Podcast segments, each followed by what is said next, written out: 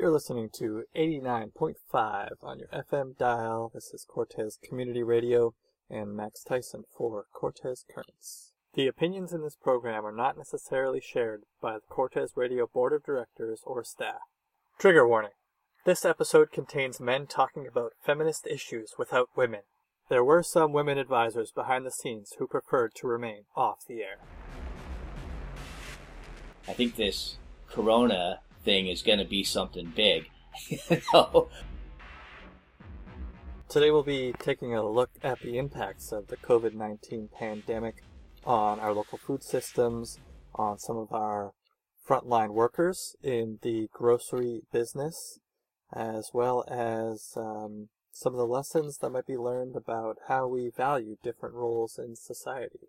We'll be speaking with Bill Dougan, Gorge Harbour Marina. And my name is Eric, and I'm the general manager at the Cortes Natural Food Co-op. The pandemic has changed life for a lot of us.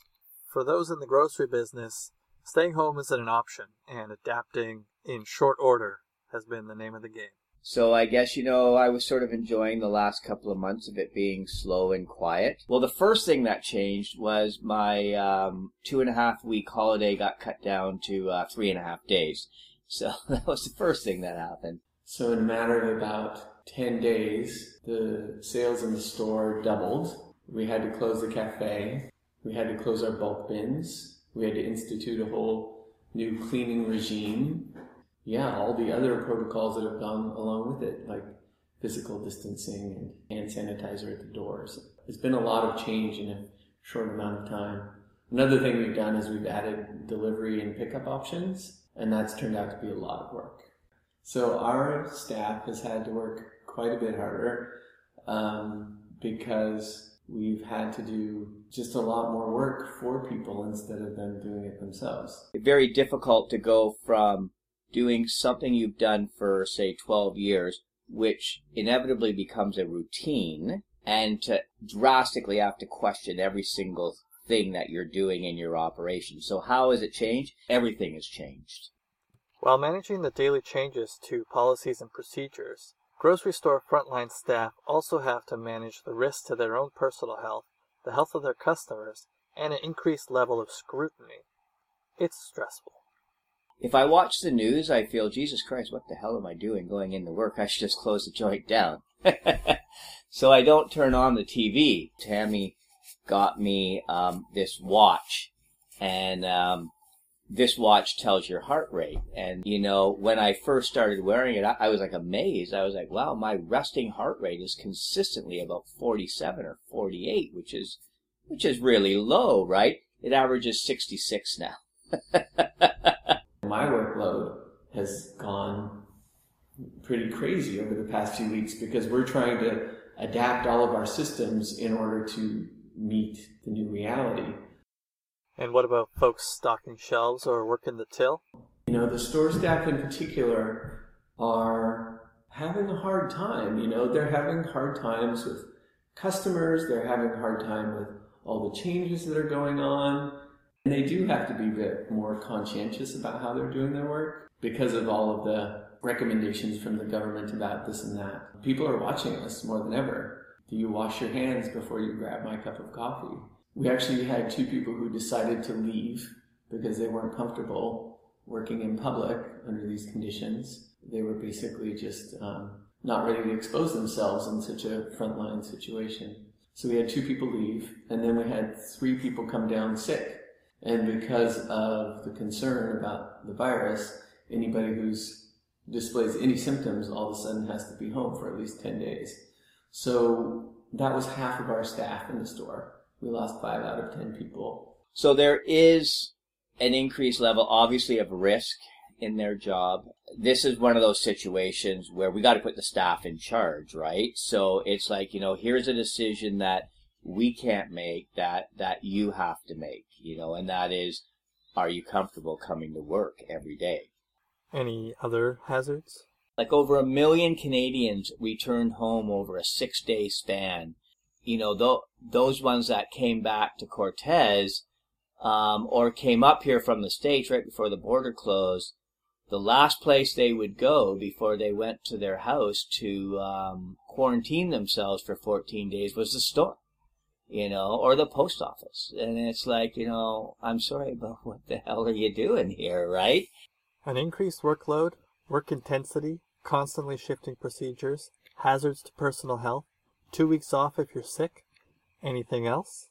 You know, I had to talk with staff about what you're doing outside of work can greatly affect everybody else that you work with. Um, you know, so if you're hanging out with so and so who you know has been out partying and been all over the place and doesn't really care, you're taking a risk, and that's fine. I don't care. You can take all the risks that you want in your life, but when you involve me or my staff, then that's a problem. And despite these hazards and stressors, the staff at the stores have stepped up as heroes. They're far more, far more inclined to make sure everything is done to a T than I am even. They drive me more to be better at, you know, social distancing and, you know, make sure every pen is bleached down every half an hour after it's been used by people to sign and carts are, you know, wiped down and that. Three weeks ago, there was a level of stress in them that was obvious to see every day. They have a routine now I'm really proud of actually the way the co-op staff in general has stepped up to help because they are always saying to me, what can I do next? What can I do to help? And instead of backing away from the problem, you know, we're going at it full on. They're not saying explicitly, but they're saying, give us more. We want more to do. We want, this is actually fulfilling, even though it's hard. Um, it feels like we're actually doing something really important. The stores have stepped up to support their staff through these challenging times. So then we started rounding up the safety gear that we felt was needed. Um, you know, as going as far as N95 masks and all of that. One, for them to be safer and to feel safer, and for the customers to feel safer. So we are trying to support workers who've had to stay home sick or stay home because of uh, travel restrictions and then doing self isolation. And what we decided to do so far is um, just pay people the equivalent of EI basically while they have to stay home.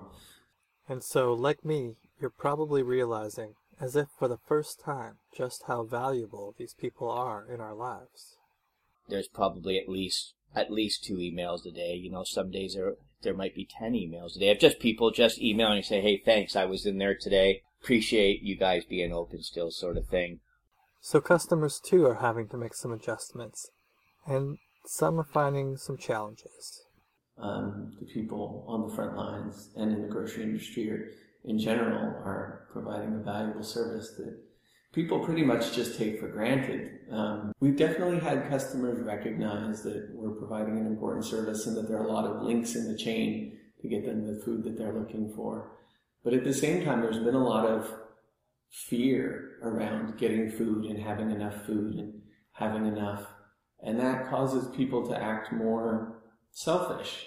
So we've seen a bit of both. We've seen, we've definitely seen gratitude and recognition of what we're doing. We've also seen people really get upset when we can't get them what they want or when it's not available or when they think we're not working hard enough to do something on their behalf it's brought out the best in people so far on Cortes that I've seen.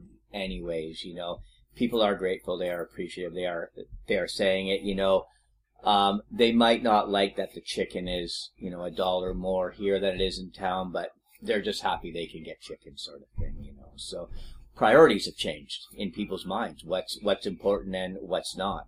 So I can always go to town to buy my food, but now it's different. So, you know, perspective changes on things. Our new perspective on those friendly faces at our end of the modern food chain should change how we value them and how we compensate them.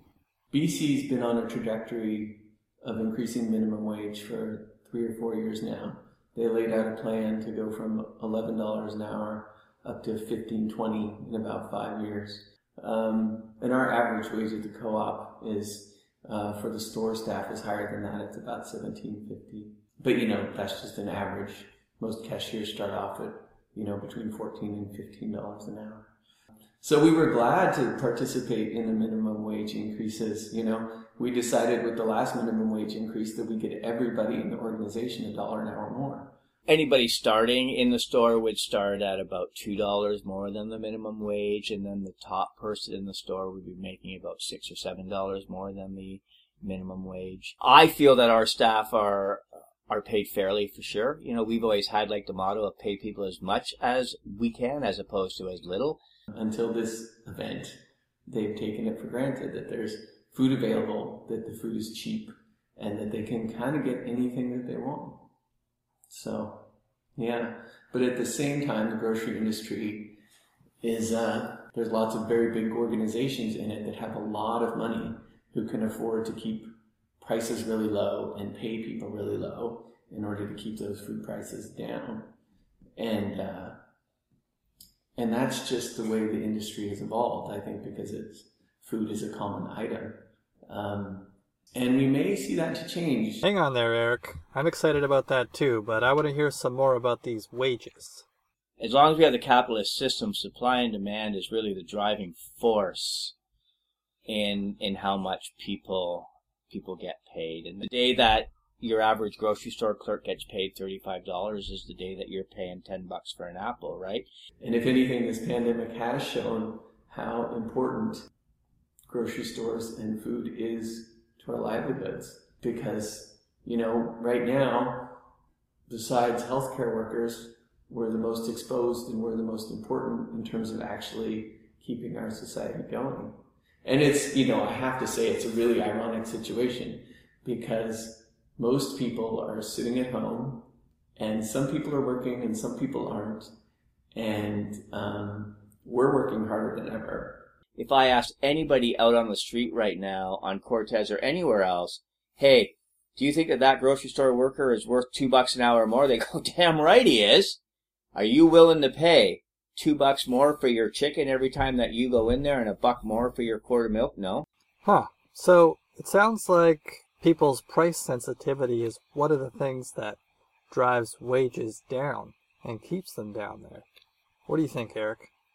That's sort of the traditional line in why grocery prices in the grocery business is uh, not profitable and doesn't pay people a lot is because it's so quote unquote competitive. Um, but to be honest, every industry is competitive. And I think it goes back to that saying that, you know, if you need something, then you want to pay as little as possible. And if you want something, you'll pay as much as necessary. So you could say the auto industry is highly competitive. You could say the software industry is highly competitive. But all of those people are making plenty of money. I think it just has to do with the history of the food business and because it is so common, it has become relatively cheap, along with the fact that people don't recognize and we're not accounting for the actual costs of what it takes to produce food. Bill, jump on that. Is your job as a laborer in a construction site really worth more than that woman working in the grocery store? You know? And that is maybe the question that should be asked, right? Because if you look at grocery store workers, um, most of them are women. You know, it might not be great to say, but maybe that's one of the reasons why traditionally. And so now these people are on the front line and the construction guys are all been sent home. You know, so that might be a a different way to look at this. You know, not so much about you know is like the grocery store person getting paid enough, but is that work just as valuable as that guy getting paid twenty bucks an hour? And it's hard to argue now today as we sit here that it isn't because those guys making all that money are at home now because it's too risky for them to work. But that grocery store worker, you just keep putzing along there. Interesting, eh? Maybe it is uh, um, a bias thing, uh, not putting um, an important enough value, not just on the grocery store worker, but on the child care worker um, and all those other fields that women excel at. Nobody has a problem paying a half a million dollars for a house that was built by men, but I don't want to pay ten bucks for a bag of potatoes. Whew, you guys are getting pretty radical. You're lucky this is independent radio. Can you connect this to the larger picture of the rest of the food chain for me? Where is the money being made in food? The farmer? Is like the farmer making all the money? I don't think so. Is that person transporting it from the farmer to the to the warehouse? Are they making the money? Maybe they are. I don't know, right? The grocery stores, traditionally big chain grocery stores make 1 to 2%. So in other words, they're they're only making money on volume. So, you know, for every $1000 you're making 10 bucks. So you know, you look at the price of an organic avocado and it's two ninety five. You're like, wow, that's expensive. Well, if it actually took into account all of the costs associated with the production and transport of that avocado, we just wouldn't have avocados because they'd be too expensive. And that's probably the way of the future. At least I hope it is, in the sense that I hope we take into account what the costs of all those things are. And our society's confused value system probably has an impact on other parts of the modern food chain. I have been looking a little bit down the chain, as they say, as far as food goes. And I think the biggest concern is having enough people to actually pick the fruit. Because there's a huge seasonal migration every year of people coming from Mexico and Central America coming north and they do a lot of the fruit picking and um, vegetable picking and all of that. And so that's all up in the air right now. I think that Canada is allowing its temporary foreign worker program to continue, but there's a question about whether those people can travel through the United States in order to get here. Um, and we don't know the answer to that yet. So it's uh, it's an interesting situation again because of the way the industry is right now. We could end up with lots of fruit rotting in the Okanagan because there's no one to pick it, and we're going to have to get our apples from New Zealand, which doesn't make any sense in any way, and yet there it is. And I think that's probably the biggest concern is just um, who's going to do the picking. And it's rather ironic considering that unemployment in Canada and the US will probably be 15 or 20%, and yet no one is willing to pick fruit in order to feed ourselves.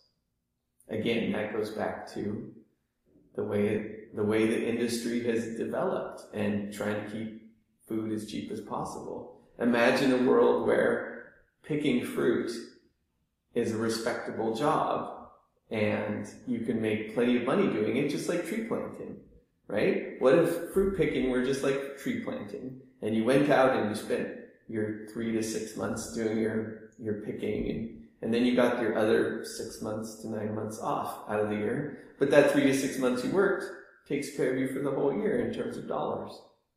Imagine that. All right. We got to pivot to talking about some solutions here. Um, I think the grocery industry could pay people very well. I think it's not exactly an accident of history, but an accident of the way our culture is oriented and the way our history has gone, that that's the way it is. And I think it can change. Um, I think this pandemic has shown people more than ever how important food is. And maybe it will lead us getting back to basics. Maybe we can do without the Xbox and pay a little bit more for our food and uh, pay a little bit more attention to how it's produced and who's producing it. And I, uh, I look forward to that. Bill, can people change?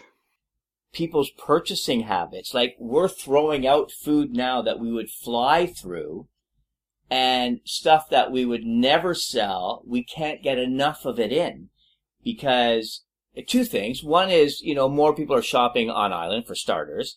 So that adds like a new mix. But the same people that were buying X last week are not buying X today. They, they don't even want X. They go right for Y now. Like people's eating habits have changed. When they feel that there is a crisis, um, you know, junk food no longer sells. Produce, I can't keep it, uh, in stock. Like, you know, suddenly everybody's baking bread. There's, there's 50 loaves of bread sitting on the shelf, but no, no, no, man, I need 20 pounds of flour. And people can change. when they want. We can't do anything about the global warming. It's impossible. We have to shut everything down. We can't do that. Mm, take a look in the mirror, man. Everything is shut down, buddy. Nothing is happening. So we can do whatever we want. Okay, so what do we want? Hey, Max, come on over for a couple beers after work. We'll sit six feet apart and chit chat for a while. Let's stay focused here, Bill. Um, how do we get more money into the hands of the frontline workers? In order for staff in the food business to be paid more, that money only comes from one place, and it comes from the food that people pay you for that they purchase inside your store. Even if just a small percentage of the island shifted towards staying on the island just to buy their food, I think all the stores on the island would see a lot, uh, a lot more sales and feel a lot more stable as far as that goes. I think all the stores on the island depend heavily on the summer tourist season in order to make their money. So for the co-op, pretty much we make all of our money in June, July, and August. In the shoulder seasons, we about break even. And in the winter, we lose most of the money we make in the summer. So we're just hoping that at the end of all of that, we have a little bit left over. Um, but just over the past few weeks, seeing everybody stay on the island to shop has shown just how much buying power as a community we have and if we decided to make a concerted effort to stay focused here, it would make a big difference. If everybody decided to stay on the island to do their food shopping, it could strengthen our local food system quite a bit because, you know, what we're running to into the co-op is that over the summer, we sell a lot of local produce, but there's still more opportunities. We just can't sell that much. More could be grown. We just aren't able to sell it. But if we were able to get everybody on the island to stay on the island to do their local produce, I'm sure that we could sell more. So like right now over the summer, about 25% of the produce we sell is local. So apples, cucumbers, zucchini, that sort of thing. Now all of those are a bit seasonal and, you know, people want what they want when they want it. Um, but without the summer tourists, if people just decided to stay on the island, we could even increase that, I think and sell even more of that local produce, um, which would be really great to see. You know, I'd have conversations with uh, Nova and other people about, you know, what effect would it have on your business if if everyone shopped local? And the answer always was, oh, it would it would really help because that's an obvious. But how much? Give me a number. I would not have even been able to guess. I don't have to guess now. I can tell you. it makes a huge difference and it would eventually make a huge difference on pricing on the island, for instance. You know, the busier you are, the better prices we get from our suppliers. And so the slower you are, you know, the less of a important customer you are for somebody. Even stuff like free shipping can make a gigantic difference um, on what things are charged for over here on uh, Cortes. So it's obvious that if everybody shopped local, I think we'd have m- more jobs. Um, that wasn't an issue, you know, a couple of months ago, but there would be more jobs and inevitably there would be lower prices as well. So why don't people just shop local more? So really, um, the way you spend your money demonstrates a lot about what you value or don't value. So I, I would think that it would be the same for our local businesses for any, you know, uh, a cucumber grown on the island might be 50 cents more than an off island cucumber. And, uh, the people who, who are committed to buying local and who understand the importance of building a local food system will not even hesitate. It's 50 cents isn't, doesn't even cover the actual value of having locally grown food. Um, and then at the other end of the spectrum, the people who just think about the dollars would go for the cheaper one just because it's cheaper. And of course, I think there's a range of people in between. Um, but, but I think ideology has everything to do with how people spend their money. There are people that live on Cortes and there are people that have a house on Cortes. And that may be controversial to say, but it's what I've always said in the sense that the people who live on Cortes shop on Cortes. And the people that have a house on Cortes will very often shop in town. And they will go to town specifically to shop. Doesn't make them any less of a member of the community. I'm not saying anything like that. Let's say you spend an average, I don't know, an extra hundred dollars a year at the co-op. Let's say you did that. Um, that money goes back into the staff. It goes back to your friends and neighbors who live on the island. It goes back into the building. It goes back into the equipment. Like we're not reporting share to shareholders and doing profits and dividends and all of that. All of the money stays on the island. All of the money that you spend here stays here. It doesn't go anywhere else. Um, and I think people who recognize the value of that will not hesitate to spend their money here rather than somewhere else. I smell a connection here between this kind of financial sacrifice for the greater good of our community and loved ones, and the sacrifices that we're being asked to make as a society uh, for the COVID 19 pandemic. Bill? It's not about you. It's about everybody else. It's about your neighbor, your brother, your sister, your mother, your grandparents. It's about your responsibility to them. Yes. So we're running out of time here a little bit. Uh, how about some rapid fire solutions? How about tips? Yes. So just today we put a tip jar at the cash for our um, cashiers, and uh, all the money would go directly to them and the people who are working that day. And definitely on deliveries, we've had some people very interested in giving us nice large tips, and we appreciate that very much. I don't know how I feel about asking for tips. And when there's a tip jar, I feel that you're asking for tips. So if people want a tip, that's awesome. But it's funny, grocery store people at the Gorge are the only people who don't ever really see tips from guests even when they come in the summer. So I've had a guy, I've caught a line for a guy that threw it off his boat, wrapped it around a railing and tied it, and he gave me a hundred bucks.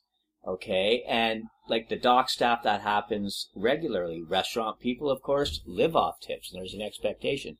Grounds people, you know, they're pulling weeds in the garden and someone comes up and just says, this place is beautiful and hands me $20. You know, but nobody thinks of going in and tipping the grocery store work. As far as a community draft goes, that would be interesting, you know. If you need a union, then you have an issue with how you're running your business and treating people in most cases. Thank you so much, Bill and Eric, for all of your thoughtful insights. We're going to have to call it there. We did reach out to the Squirrel Cove General Store as well as the Cortes Market for interviews, but we're not able to get them organized in time for publication but I do encourage you to uh, support those local stores as well. This has been Max Thaysen for Cortes Currents. Thanks for listening. Goodbye.